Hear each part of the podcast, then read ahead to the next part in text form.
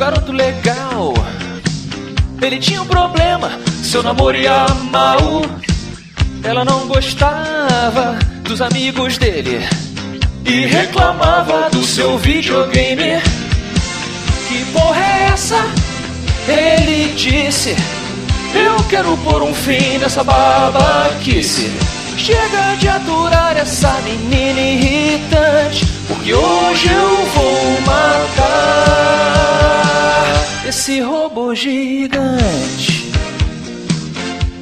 Esse robô gigante.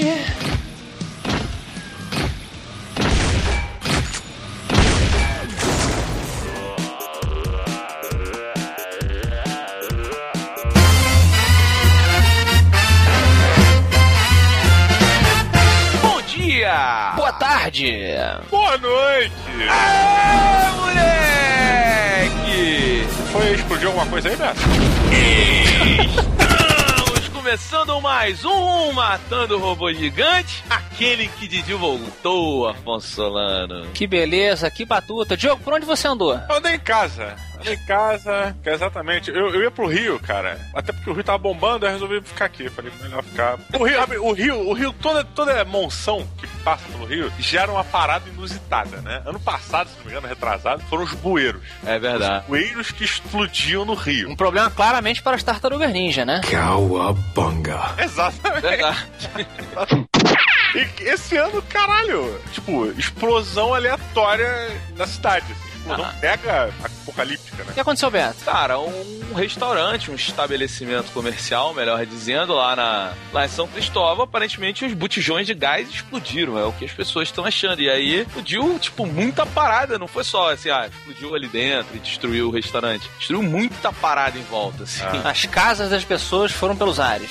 Mas olha só, a gente tá aqui falando aí, brincando um pouquinho, mas na verdade isso foi uma coisa muito séria que aconteceu, né, aqui no Rio, Hum. no bairro de São Cristóvão. E então, assim, tipo, a gente tá falando, eu queria pedir pra todo mundo que tá ouvindo, quem puder ajudar, né, cara, as muita gente perdeu casa, assim, a pessoa chegou em casa e tinha explodido tudo, as pessoas não têm roupa, não tem. Então quem tiver uma casa de bobeira aí.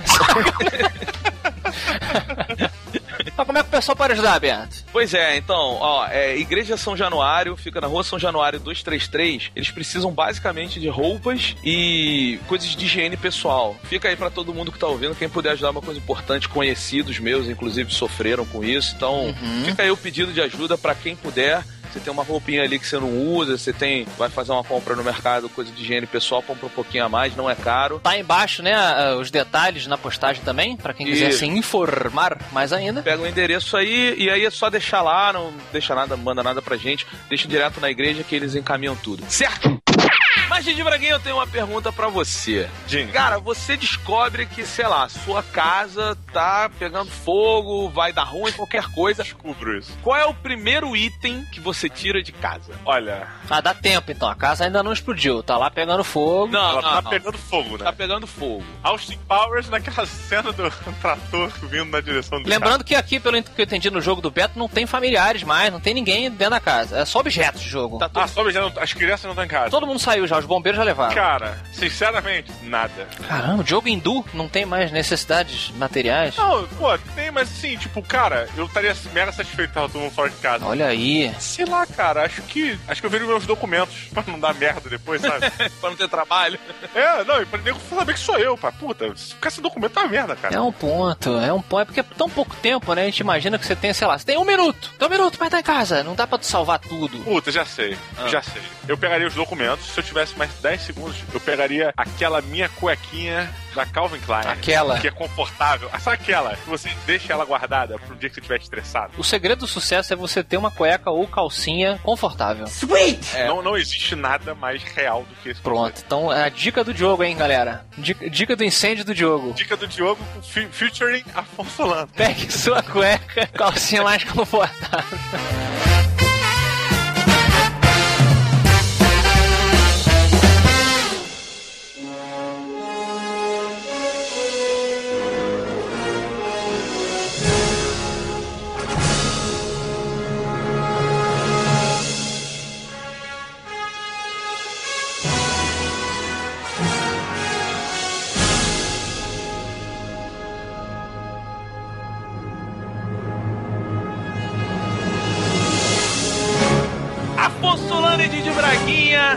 De hoje, os nossos amigos da Dark Side nos trouxeram este episódio do MRG especialíssimo, maravilhoso, em comemoração ao lançamento do livro De Volta para o Futuro, os bastidores da trilogia. Estamos aqui para falar de um dos maiores do cinema. Senhoras e senhores, Afonso Solano, por favor, traga-nos a sinopse de De Volta para o Futuro. Deixa eu só fazer uma aspas rápida. Tem tempo que eu não participo dessa merda. Ah, Eu desacostumei a ouvir o Roberto fazer essa pantomima no começo do programa. O Roberto tem uma voz bordel inacreditável. Ele faz umas. Então.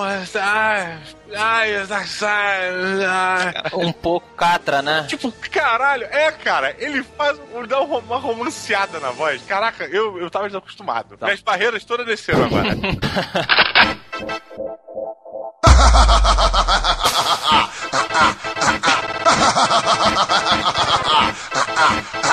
Senhoras e senhores, Afonso Solano, por favor, traga-nos a sinopse de De Volta para o Futuro. Pois é, Diogo, porque estamos em 1985, onde Marty McFly é um adolescente talvez típico, tipicamente identificável, porque ele é um pouco desajustado, não se dá muito bem na escola, o diretor da escola tá sempre no pé do cara. Acha que ele é um banana. Acho que ele é um banana.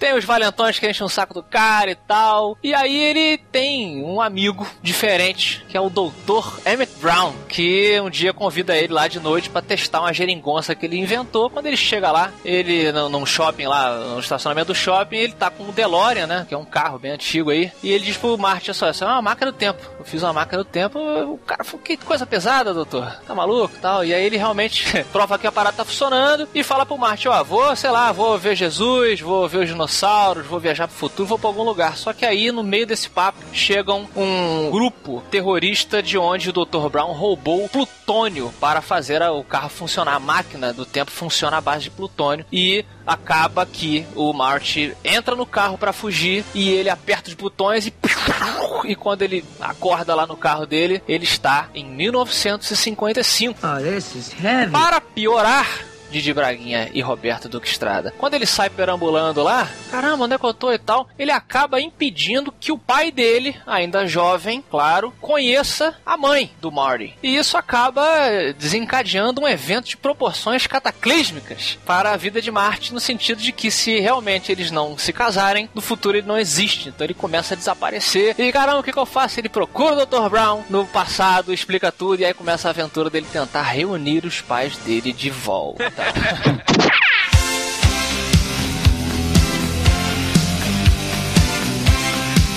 Didi Braguinha, Sim, por favor, cara, suas impressões sobre De Volta para o Futuro. o filme estreou recentemente, né? É, tranquilo, então. é Filme de- de 85, né? O primeiro. Porra, cara, Back to the Future é um filme que moldou, é, é, acho que, os rebeldes de uma geração, né? Nós nos espelhamos do cara que não, aceit, não levava desaforo pra casa. Porque Michael J. Fox não aceitava ser chamado de galinha, chicken. Frangote, franguinho. What's wrong, McFly? Chicken?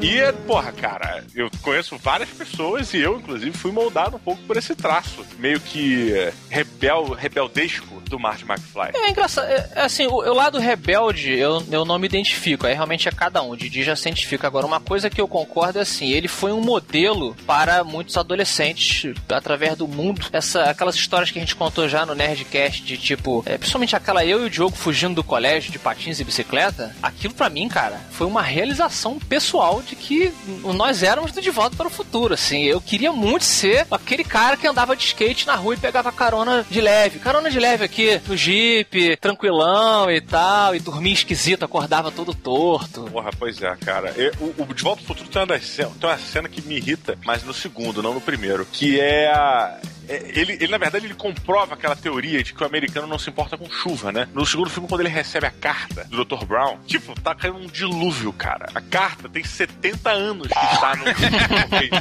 ele abre e lê a porra da carta na chuva torrencial, cara. E tipo, beleza, nada acontece, não tem Mas- problema nenhum. né? Aí é foda, né? Porque a- essa coisa toda do tempo, né? O cara acaba de sumir e aí imediatamente chega alguém com a carta dele que ele mandou há sei lá quantos anos atrás, assim, é, o roteiro do, de todos os De Volta para o Futuro, ele é tão bem fechado que ele é estudado há anos em escolas de cinema como um exemplo de perfeição. Mas, ô Diogo, esse negócio da carta que você tá falando, falar um pouquinho de curiosidade, já que a gente tá falando desse livro que a Darkseid lançou, que ele conta a história dos bastidores da trilogia, né? Como, como se deu, como o filme aconteceu. É, tudo, né? Desde a da concepção do roteiro, da ideia, até os pormenores da expulsão do Alex Stoltz. Lendo o livro, eu vi uma parada que eu não tinha percebido, que assim, o Zemeckis ele fala que ele trocava uma, um traço de realidade, às vezes, pela cena impactante, que é basicamente esse negócio da chuva. Você pega, pô, na- a cena do carro, que o cara tá saindo com um carro de dentro do caminhão, um caminhãozinho fechadinho. Primeira vez que aparece o DeLorean. É, com a porta que abre DeLorean pra cima. Vem um carro com a fumaça e o cara tá dentro do carro. O lance é o seguinte: o Martin McFly estava chegando dentro, estava chegando no shopping para encontrar o Dr. Brown. Em teoria, o Dr. Brown já estaria arrumando as coisas. O Dr. Brown chegou lá, estacionou o caminhão É. e ele ia descarregar o DeLorean. E aí, coincidentemente, né, a magia do cinema faz com que o Dr. Brown entre dentro da caçamba do caminhão, feche a porta da caçamba do caminhão, Não, espere o Martin chegar. Quando o Martin chegue, a caçamba abra coincidentemente naquela hora. Dentro da caçamba tem uma fumaceira inacreditável e o carro desça lento. Não, e ele entrou num carro que abre com a porta pra cima que não- num lugar que não tem espaço. And just how do you plan on doing that? Magic. Motherfucker. Claro que tem, é magia de cinema. Outra coisa bacana que a gente descobre aqui nos bastidores da trilogia, no livro dos nossos amigos do Dark Side, é que, por exemplo, foi um roteiro que foi rejeitado pela Disney, onde ele foi primeiro apresentado, porque a, a gente meio que esquece isso, né? Mas você tem uma situação ali de mãe querendo dar pro filho que é bizarríssima, né? Cara, isso é muito esquisito, cara. É que o filme é tão clássico, tão foda e tão bem feito que isso realmente não fica. O Zemeckis fez de uma maneira que não ficou, não ficou feio. Na verdade, uma coisa que eles falam no filme é que é um ponto muito relevante e era um, um dos motivos também pelo qual o Eric Stoltz não funcionou no, no filme. É que essa realidade da volta passado, né? Esse drama, por exemplo, do Martin McFly ser o único cara que estava ciente da linha real dos acontecimentos, ele era o único cara que estava carregando esse peso de tudo que aconteceu, que é uma coisa dramática, não era uma coisa que podia ser passada pelo tele, pro telespectador É. normalmente. Então, quando o Eric Stoltz estava fazendo é, a, a própria leitura do roteiro entre os atores, pra passar texto, passar falha, o caralho, ele ponderava sobre isso. E aí, tipo, o Zemeckis falava, cara, não, cara. Isso é muito bom, cara. Porra, cara. É um filme de humor, cara, sabe? Pra quem não sabe essa, essa historinha que a gente tá men- mencionando aqui, o Eric Stoltz, é que ele era o ator que originalmente interpretaria o Marty e ele filmou um bom pedacinho do filme ali, um bom, bons pedaços, na verdade. Depois ele foi substituído, por isso que a gente fica repetindo aí. Ele fez, na verdade, o primeiro corte do filme e o nego olhou e falou assim, é, realmente, não, né? É, não, tanto que, tipo, uma parada maneira, eu tava vendo o filme de novo, isso tem no livro. O soco que o, o, o Biff toma na cafeteria, que o Marty McFly dá o soco, a cena da mão, o Michael J. Fox não gravou a cena. Se você olhar, o ângulo de onde vem a mão, o cara era muito mais alto do que o Michael J. Fox. Então, ele não gravou aquela cena. São esses pequenos detalhes, assim, que são irrisórios, não servem pra nada, na verdade, na linha do filme, mas são muito curiosos, assim. É, tanto que, mas aí, aí fica uma discussão que é bacana, porque em teoria eles dizem, né, os, os Bobs dizem, o Robert Zemeckis e o Robert Gale, que é o produtor, Uhum. que não tem nenhuma é, imagem da época do Stoltz, cara. Eles refizeram tudo. É, né? mas o Michael J. Fox falou que ele não fez a cena do soco. Não né? só ele, né? Várias É, pessoas é. disseram várias paradas. Então fica meio que aquele. Hum, tá bom. Sabe uma coisa que me traz muita alegria assim revendo esse filme? É aquele espírito de de camaradagem que havia na época entre os Zemeckis, principalmente do Spielberg e do George Lucas, né, que não somente dirigiam, mas produziam os filmes de todo mundo. E o De Volta para o Futuro é um desses casos. Então você tem permeado pelo, pelo mundo inteiro ali do filme outras obras desses outros diretores. Então eles sacaneiam a voz do, do Darth Vader, fala que o cara é o cara do espaço, você tem os, É, os- o filme do Tubarão no cinema, é o tempo todo, Indiana Jones e tal. Isso é muito foda. É, até as referências que ele depois na trilogia faz a outros filmes clássicos também, que é a brincadeira do Clint Eastwood, ah, no, do terceiro filme, Sim. a brincadeira do, do Calvin Klein por causa da cueca, que não é sobre filme, mas sobre moda. Então, tipo, é, essa brincadeira, né, é muito maneira, cara. Cara. E uma coisa que eu acho que é muito interessante se colocar é que quando eles estavam tentando vender o roteiro, o único cara que acreditou no roteiro, eles passaram por mão de, pela mão de muitos estúdios. E o único cara que acreditou no roteiro foi o Steven Spielberg. E aí você se questiona, por que, que o Steven não acreditou? E, e os, os estúdios não acreditaram. Porque os estúdios, ele meio- eles meio que iam é, se fundamentar, eles iam comprar um roteiro novo baseado em pesquisas. Pesquisas que podiam ter fundamentos plausíveis, né? Através de uma pesquisa de mercado, ou não. Como, por exemplo, uma pesquisa que dizia que filmes que tinham chimpanzés não davam certo. E aí a ideia, a ideia do, do, do De Volta ao Futuro do roteiro original era que o Einstein, o cachorro do Dr. Brown, fosse um chimpanzé. E aí o estúdio falou assim: não, cara, se é pra ser com um chimpanzé, eu não, não acho legal. Vamos mudar. Aí o cara falou assim: cara, mas essa pesquisa não faz sentido, porque você tem aí aquele filme do, do Clint Eastwood, que é. é Do policial, né? É, do É, que tinha um, tinha um macaco lá, e ele deu certo. O cara falou, mas não era um chimpanzé, era um orangotão. Entendi. É muito específico, né? O... Que loucura, cara. Beto, você anda de skate aí, andava, sei lá, não sei se. Não, eu fingia. Eu andava com skate debaixo do braço. Ah, é? Ah, entendi. Eu, ach- eu achava que De Volta ao Futuro teria sido uma grande inspiração aí. Não, tinha, cara. Sabe o que é engraçado nesse negócio da inspiração? É que, tipo, o, De Volta pro Futuro, o, o Marty, ele é o, o- o nerd descolado dos anos 80, né? Porque tudo que tem no filme é a formação de um garoto nerd. O, o Marty é a formação de um garoto nerd. Mais ou menos. Não, não, não, não, não. Primeiro que ele toca instrumento musical. Isso não é coisa de nerd tradicional. Não é. Não é. Tanto que no, cole... no colégio dele mostra os nerds. Ele não é nerd. Ele tem namorada, Ben. Não, ele não é um nerd. Tô falando do nerd estereótipo. Nerd é nerd. Mas ele, não, mas olha só, o lance dele é que ele é meio. Ele é perseguido pelos valentões. Ele não se encaixa exatamente em nerd, mas ele também É. não se encaixa no cara popular. É, ele não é nenhum dos dois. Ele é um cara peculiar, inclusive, inclusive principalmente pela amizade que ele tem com o Dr. Brown. Os pais dele falam, pô, você fica andando com aquele cara. É, ninguém entende, né, por que que ele anda. Isso é maneiro, né? Cara, ele anda traficante de plutônio, cara. É. No fim das contas, o De Volta pro Futuro nada mais é do que a gente tá apoiando os caras que fazem merda, né? É tipo um pica-pau, você gostar do pica-pau. Que o cara rouba plutônio. Não, ele não rouba. Ele estava construindo uma bomba para terroristas. Olha só, cara. Não, ele, ele disse que estava construindo a bomba pra, na verdade, roubar o plutônio. Então ele falou assim: eles vão ficar putos quando ele descobrir que a bomba era mentira. Mas, Mas ele topou construir uma bomba para terrorismo. Não interessa. os fins justificam os meios, é a máquina do tempo. Voltando a essa coisa do- da personalidade do Marte, cara, é- a metáfora sutil dele, por exemplo, acordando todo torto, ela sugere, junto com a construção da família, e quando ele volta no tempo e vê como é que os pais eram e tudo mais, de que ele, na verdade, ele é um desajustado social. E a família dele empurrou ele pra ser esse cara. Sim. O bacana é isso, tanto que o, o final do, do filme reajusta toda essa brincadeira. Sim, mas é, o maneiro é que, assim, você vai vendo o filme e tem duas paradas, dois detalhes muito pequenos que são muito legais, né? O primeiro é que o Marty McFly inventou o skate. Isso é muito irado. É, É, cara, é muito é sutil, mas é muito irado. E o segundo, ele inventou o rock and roll, cara. é muito irado, sabe? Essa, É- Essa cena do. Essa, essa cena do, do primeiro filme, onde ele inventa uma das músicas mais clássicas do Chuck Berry. É, o rock and roll começa. É, puta, é, é uma das. É, Cara, isso é, é um marco da história do cinema. E o né, Chuck cara? Berry quase proibiu, né? Porque ele reclamou, ele falou assim: então, vocês vão botar que um branco inventou o rock and roll. Era perigoso, né? É, e aí o Robert Zemeckis falou que depois de um bom pagamento ele aceitou. é muito fácil, né, cara?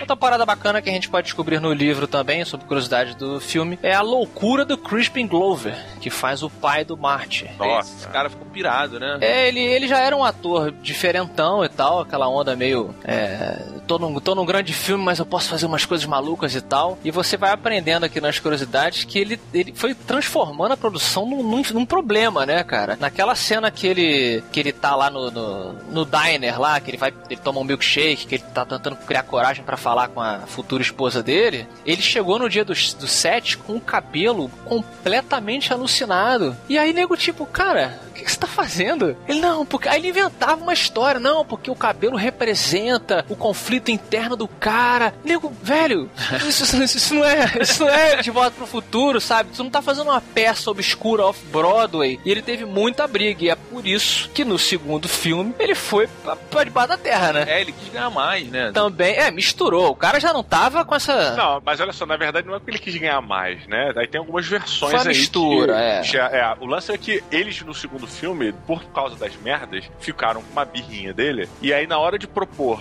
de chegar e oferecer um pagamento pro segundo filme, eles propuseram um pagamento inferior à média dos pagamentos para o, o, o tipo de personagem que ele ia interpretar. É. E aí ele ficou, porra, peraí, ficou revoltado. Com razão, nessa Sim, hora mas, ele tem razão. cara, mas vou te falar, é, você pega pra rever assim o primeiro filme, ele é espetacular, cara. ele é espetacular. ele é Esse cara, ele é muito bom, velho. Você vê ele sem jeito, é muito sensacional. Ele é muito teatral, assim, Todo sabe? o elenco de apoio, cara, que fez, que fez o De Volta ao Futuro, é, puta, é espetacular. É. É, é justa essa primeira. o, grande início do livro, né? os primeiros capítulos, eles falam sobre a busca pelo Martin McFly, né? Que realmente foi uma parada. O roteiro ele foi feito para o- o Michael. Michael J. Fox, exatamente. Só que o Michael J. Fox estava numa série e nego não queria ceder o cara. Então eles tiveram que adaptar. Pô, sabe esse lance do o Michael J. Fox é baixinho, né? E o, o Dr. Brown lá, que é interpretado pelo nosso queridíssimo Christopher Lloyd. Exato, ele é muito alto. Então, se você notar, cara, e acabou, isso acabou virando um, um traço do personagem. O Dr. Brown, ele tá o tempo todo abaixando pra falar com o Marty, sabe? Ele tá lá no alto, daqui a pouco ele, Marty! Aí ele abaixa assim na cara do Marty, sabe? Isso é, isso é porque ele era muito alto e o cara meio que baixinho, assim. Pô, no, no final do filme, quando o Martin McFly tem que botar o, o gancho em cima do carro, ele tá subindo num caixote de madeira. Ele não alcançava o topo da traseira do carro, cara. É, cara. Isso é muito zoado. Mas, Mas, assim, é bacana, é bacana. Você tem um outro filme também da época, um pouco mais pra frente, eu acho que é aquele Te Pego Lá Fora. Hum, sim, sim. o é. protagonista ele tem uma estatura similar. Mas aí é maneiro, que o vilão ele é grandão, né? E tem toda essa diferença, tipo o bife, assim. Que, cara, aliás, parabéns ao Tom Wilson, hein, cara? Que ator, né, cara? O bife, é. McFly! Tem pessoa, né, cara? O cara com pessoa, puta. Isso é porque a gente não pode ficar aqui falando tudo que a gente leu, né? Senão estraga. É, até porque vocês têm que comprar o livro. Mas. mas o lance é que, tipo, o cara, ele faz um papel de um maluco, tipo, valentão, só que ele é um puta doce, né, cara? É, a única coisa que eu achei maneira é que, tipo, ele, ele odiava tanto o Eric Stoltz que ele realmente quis bater no Eric Stoltz. Né? Porra, mas se- quando você lê o livro, tu fala, cara, eu também ia querer bater no Eric Stoltz, cara. My calculations are correct. When this baby hits 88 miles per hour, you're gonna see some serious shit. Afonso Solano, chegou o momento, e olha que momento importante, hein, meu amigo? Em oito anos de MRG, é a primeira vez que eu vou te fazer essa pergunta. Quantos robôs gigantes de 0 a 5 você dá para De Volta para o Futuro? Cinco. Tá bom. Vamos tirar logo, assim, né? Cinco robôs. Ninguém vai dar uma nota diferente, né? não sei, né? Uma polêmica, não sei. Estou em silêncio. Vamos lá, o Robert Zemeckis é um dos meus diretores favoritos. Ele dirigiu o meu filme favorito de todos os tempos, se eu for forçado a escolher, que é o Forrest Gump. E, porra, o cara fez cilada para o Roger Rabbit, ah, a morte cai, lhe cai bem, náufrago. O cara continua fazendo coisa, é um... Expresso Polar, não bota aí, bota aí também, bota aí também. É, vamos botar tudo, né? Mas o gênio também erra. E é no erro que ele entende o que, que ele precisa melhorar. E essa que é a graça dos grandes. E o Zemeckis fez isso. Ele é um diretor que é revolucionário também. Ele, a gente pode considerar que talvez tenha errado no Expresso Polar, mas ele foi um pioneiro nesse tipo de filmmaking aí. E, enfim, é um cara que soube balancear perfeitamente esse roteiro delicado do, do filho que acaba tomando o lugar romântico do pai no passado. Isso é uma ideia genial, mas se, se você dá na mão de outra pessoa, isso vira um. Se botar na mão do Almodóvar isso, você vai terminar o filme querendo tomar um banho longo, assim, É. pra esfregar aquela coisa ruim de você, né? e o Zemeckis, pelo contrário, o filme fica leve, fica divertido, todos os atores ali fazem o seu papel muito bem. Eu discordo um pouco de vocês do Crispin Glover, ele sempre me incomodou. É, depois que eu li tudo sobre a, a produção, eu falei, caramba, então eu tava. Tinha um porquê, entendeu? Desse cara tá meio off, ao menos na minha percepção. Mas acaba que ele, ele vira um- uma caricatura bizarra. O pai do Marte, por conta dessa atuação bizarra do, do, do Crispin Glover, acaba virando tipo aquele pai que te envergonha também, né? Que é uma coisa que, que muita gente passou e se identifica, e você se identifica com, com quase tudo, apesar do filme se, se passar num- em outra cultura, né? Norte-americana. A gente, quando assistiu, a gente brincou aqui no negócio da bicicleta, do patins, do skate e tal, era uma referência, a gente queria ser o Marte. É, é, não porque ele é o cara fodão, mas porque ele é um desajustado e porque ele é legal mesmo sendo desajustado. Ele está banado, né? Ele tem defeitos que nós também temos. Exato. E o Dr. Brown é um amigo que todo mundo queria ter. A máquina do tempo acaba que é, a, a maioria, na- se não todas as obras, isso é muito legal, assim, falando um pouco de literatura, todas as obras que lidavam com viagem no tempo, ou a maioria delas, eram para grandes é, épicos e aquela coisa, o cavalo de Troia, entendeu? O cara vai voltar para grandes, grandes momentos da história e o caralho. E aqui, cara, ele tem que fazer o pai se apaixonar pela mãe de novo, sabe? Um negócio super mundano, mas é no mundano que a gente se identifica. E é aqui que a gente é capturado. Você taca ali o Alan Silvestre e o Huey Lewis fazendo, porra, essa. Essa mistureba fantástica. Então, cinco robôs gigantes. Ah, os, pros três filmes, a gente só falou do primeiro aqui, principalmente, mas é passar porra toda. Didi Braguinha, meu amigo, e você de volta, muito tempo sem dar nota. Quantos robôs gigantes de 0 a 5 para de volta para o futuro? A Para, nota é para. óbvia, né? A nota é óbvia. Mas eu só queria lembrar do último filme do Zemex, O Voo. Porra, excelente, Do excelente, Denzel. excelente. Que ensina pra gente que tem coisas que você só faz bêbado. Mas, cara, eu acho que o, De Volta ao Futuro, ele é, ele é, como eu falei, ele é formador de caráter, né? Ele, ele definiu uma geração até. É, ler o livro é uma experiência muito gostosa, porque você meio que descobre os porquês de tudo isso, né? Você descobre é, essa parte teatral. Você comentou do, do pai do Martin McFly ser um cara meio off, mas pelo contrário, eu, na minha opinião, pelo, eu achei bem, bem inserido nesse elenco de apoio de quando ele viajava no tempo, porque quando ele viajava no tempo as coisas eram tão loucas. A mãe dele era tão vagabunda. Que isso? O bife era tão bizarro. O bife passava uma criança, ele pegava o pirulito da, da mão da criança, zunia longe. Ah, odeio criança. Tipo, era uma pantomima tão grande, era tão arquétipo daquela, daquela essência, sabe? Que ele fa- fazia sentido. Ele tá na, na árvore espiando a mulher com o binóculo, saca? E cair. no- Cara, é bizarro. Então, tipo, eu, eu achava que encaixava nessa parte mais teatral e mais exagerada do, do filme, sabe? Esse elenco exagerado. É, tanto que essa é uma fórmula que se repete em todos os filmes. Nos três, é a mesma parada, né? Ele vai repetindo tudo isso. Cada versão da realidade é uma versão mais exagerada do que a outra, sabe? Isso é muito bacana, sabe? E quando você vai pro segundo filme, ele começa a linkar tudo. Tem costura que vai pro terceiro, tem costura que volta pro primeiro, e você vai, e quando você chega no terceiro, ele tá amarrando tudo, e tá uma zona que viajar no tempo já não faz mais sentido nenhum. É, muito bom. E eu acho que a grande, o grande prazer de se viajar, de, de você ler uma obra ou de você assistir uma obra sobre viagem no tempo, é você tentar entender a lógica dessa viagem. É você tentar ser a agulha que costura a porra toda. E, tipo, o De Volta pro Futuro, a partir do segundo filme, ele fica uma zona do caralho. E é muito maneiro, cara. Mas, Eu- ô Diogo, isso aí que você tá falando, cara, é tão perfeito, né? Isso tem no livro, que a cena do relógio, eles só filmaram uma vez, cara. E ela passa nos três filmes, essa única filmagem. A parada foi tão bem feita, tão bem pensada desde o começo, que é isso. O que foi filmado em 85 serve pra todos os outros, cara. Pois é, cara, eu acho que é, ali você tem uma mudança também no, no cinema, né? Você tem uma escola se formando, que é a escola do Spielberg, né? Que vem essa leva de novidade, você tem coisas novas e tal. Bem, cara, o Afonso resumiu bem, a minha nota é 5 e se você não viu De Volta ao Futuro, puta que pariu, cara. Compre agora no link do MRG. Beto Estrada, Sim, senhor. você que não andava de skate porque o skate não aguentava. Quero saber quantos robôs gigantes você dá. Na tua falta, Diogo, eu tenho que fazer esse. Tive que segurar a onda aqui, cara.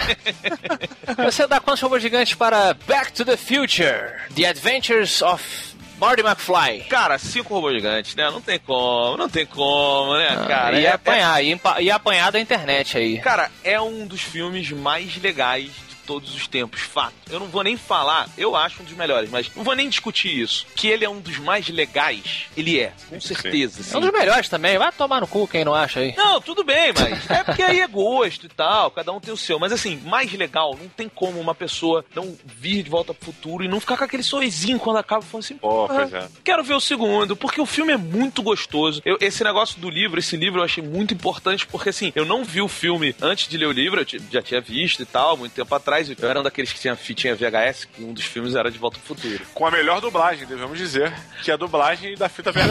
Pois é, eu, eu vou confessar que eu fiquei tentado, Diogo, a, a rever dublado, né? Não, não reveja dublado, porque a dublagem não é a mesma. Pois é, pois é, mas não, não, não quis, vi normal. A Dona Maria, ela não consegue ver essa nova dublagem. Ela, ela se sente malzão. Ela fala, cara, eu tô vendo o Sully. Aham. O Sully do Monstro S.A.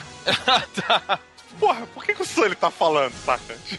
É, mas assim, o livro, ele foi muito importante pra mim pra não só reavivar várias coisas legais na minha cabeça, como também pra me, me colocar por trás ali de uma produção de uma coisa que eu gosto tanto, sabe? Então eu aprendi muita coisa. E, e, cara, De Volta ao Futuro, confesso, confesso a vocês que, que vi com a minha esposa e quando acabou o filme, assim, a gente tava... tava, tava criança, né? Não, a gente tava namorandinho, sabe? Tipo, levar a namoradinha a primeira vez no cinema, tá ligado? Entendi. Então a gente tava nesse climinha, assim, porque o filme ele traz isso de volta. Ah, fiquei diabético agora com essa historinha. Porra. Não, e, e devemos deixar claro que ontem, esse episódio vai estar indo ar na quinta-feira, ontem você pode ou poderia ter avistado mudanças na nossa realidade. Porque foi no dia 21 de outubro de 19 2015 que Martin McFly vai para o futuro de carros voadores, de skates voadores e etc. Chegou, chegou. A gente tem que começar a se vestir que nem o Bife e os amigos, galera. Cara, aque- aqueles óculos. Aquele óculos do, do, do Doc. Isso, porra. Botar um- umas ombreiras, entendeu? Umas calças meio, meio esquisitonas aí. Mais cor. A gente tem que voltar aos anos 90, em 2015. Era mais cor. Mas é, é cíclico, cara. É cíclico. Daqui a pouco as calças já estão no meio do umbigo de novo. É, então, estamos... É, daqui a pouco a gente volta a tudo. As mulheres de saia rodada, os homens de calça no umbigo com camisa pra dentro. Daqui a pouco a gente tá lá. E agora a gente tá na iminência do Cubs, né? Ser campeão.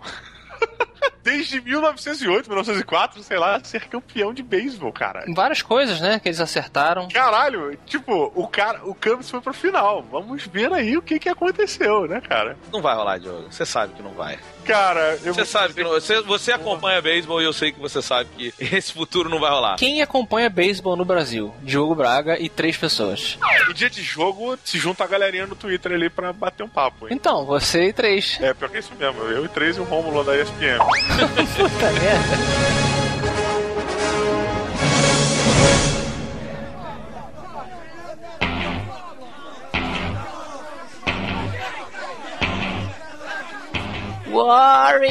Warriors, venham brincar. Afonso Solano, can you dig it? The Warriors, os selvagens da noite. Afonso Solano, estamos aqui para falar de uma das obras mais importantes da distopia. O sensacional Warriors de Sol Yurik, que já é um nome de, porra, de impacto, né? Um impacto na cara. Pois é, ele tem nome de personagem do livro, na verdade. Porque estamos falando de um clássico da literatura. Qual seria o gênero dessa literatura, Beatriz? Literatura suja? Literatura punk? Cara, eu acho que é, é a distopia punk, assim, eu diria, sabe? é? Exatamente. E os amigos da Dark Side nos enviaram aqui este belíssimo exemplar de capa dura, capa en- falsamente envelhecida, Bob. Cara, é, acho que a qualidade dos livros da Dark Side, a gente tá cansado de elogiar, né, Afonso? Se você que está ouvindo não conhece a história do livro que deu origem ao filme, ela nos relata uma noite violenta, onde acompanhamos os membros dos Dominators lá de Coney Island, que junto com um monte de outras gangues, né, é uma distopia, é um livro de ficção fantástica, assim, é um, é um mundo, entre aspas, onde diversas gangues diferentes, com, com trajes particulares e jeitos de falar particulares, convivem ali de maneira não amigável e os Dominators estão sendo perseguidos por todas as outras gangues por uma coisa específica que acontece no livro. Então você tem uma análise social, uma, uma, uma grande analogia à própria juventude desregrada e perdida da época que o Sol Yurik escreveu o romance. Cara, basicamente assim, Afonso, o lance é o seguinte: essas distopias que saem hoje, né, que são os Young Adventure Books, Talvez. Young Adults Books, melhor dizendo, né? Que você tem aí Jogos Vorazes, você tem a, a série Divergente, você tem o Maze Runner, que eu gosto, eu não acho ruim não. Mas assim, isso aqui é a distopia pra macho. É, de certa. Cara, ele se coloca ali ao lado do Laranja Mecânica como uma visão de uma época do que seria o futuro ruim, né? O que, que seria uma parada agressiva, assim, tipo, quem curte que nem eu, assim, Bukowski, Chuk Palahniuk, essa é a pegada do livro, né? Uma coisa raivosa, uma coisa rançosa, que não é um, não é um futuro bonito, mas é um futuro, como eu diria, Afonso Solano, Podre. com a poesia do punk, melhor dizendo, Afonso. E o livro traz um prefácio escrito pelo Sol Yurik, resgatando a época que ele escreveu, o porquê dele escreveu. Então você enxerga essa bagagem aqui, muito bacana. Pois é, e o prefácio do Soyuri, que é o cacete. O livro traz um prefácio do MRG, meu amigo. Beto Estrada colocando a caneta no papel, contando suas desventuras, Beto. As nossas desventuras, como o MRG é uma gangue de selvagens da internet, Afonso Solano. Ah, até parece. um bando de perdedores. Mas essa que é a graça do livro, né? Eles se acham, fazendo uma brincadeira aqui, eles se acham fodas, mas no fundo são todos crianças perdidas, né? Querendo um abraço do papai e da mamãe. E isso é uma coisa que faltou no filme, na minha opinião, e está aqui no livro para você descobrir. Pois é, então completando Afonso Solano 50 anos de um dos romances mais importantes da estrutura social, né, da ficção social do mundo, estamos aqui deixando para todos vocês a nossa Bela saquice, Beto, porque o livro é legal. Sim, sim, sim, eu sou pela saco pra caralho de Warriors. É cult, então confiram no link aí embaixo. The Warriors, Os Selvagens da Noite de Sol Yurik, publicado pela Dark Side, aqui no MRG. Can you dig it?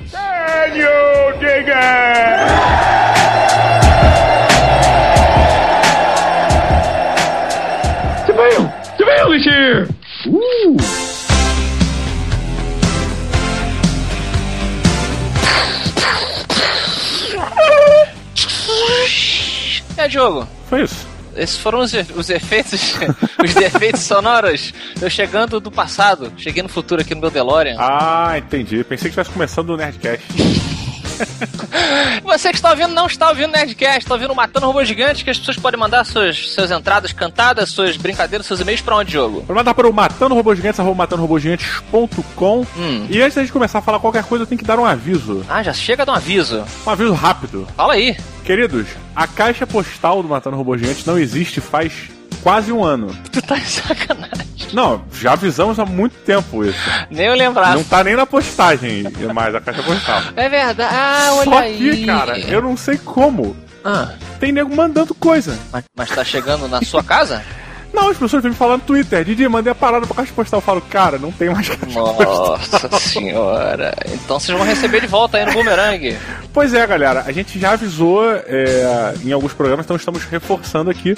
É, por enquanto estamos sem caixa postal. Olha aí. Quiçá teremos novamente, vamos ver. Vamos ver. Mas as pessoas podem nos dar seus presentes, suas, suas mirras, seus ouros, seus filhos. Depende do país, né? Depende do país, exatamente. Então vocês podem nos dar presentes e abraços, que é mais importante ainda do que presente. Agora que eu entendi suas mirras. Suas mirras. É, nos eventos que a gente vai, né? Teve agora a BGS, Didi e Beto estavam lá, tenho certeza que receberam muitos abraços. Recebemos, não recebemos, eu pelo menos. O Beto sempre recebe prevente, prevente aí. O, o- Presente. o Beto sempre recebe presente. Hum. Eu não. Eu não recebo nada. É teu filho que recebe, teus filhos. Não, não, nem meus filhos mais. As pessoas simplesmente cagaram.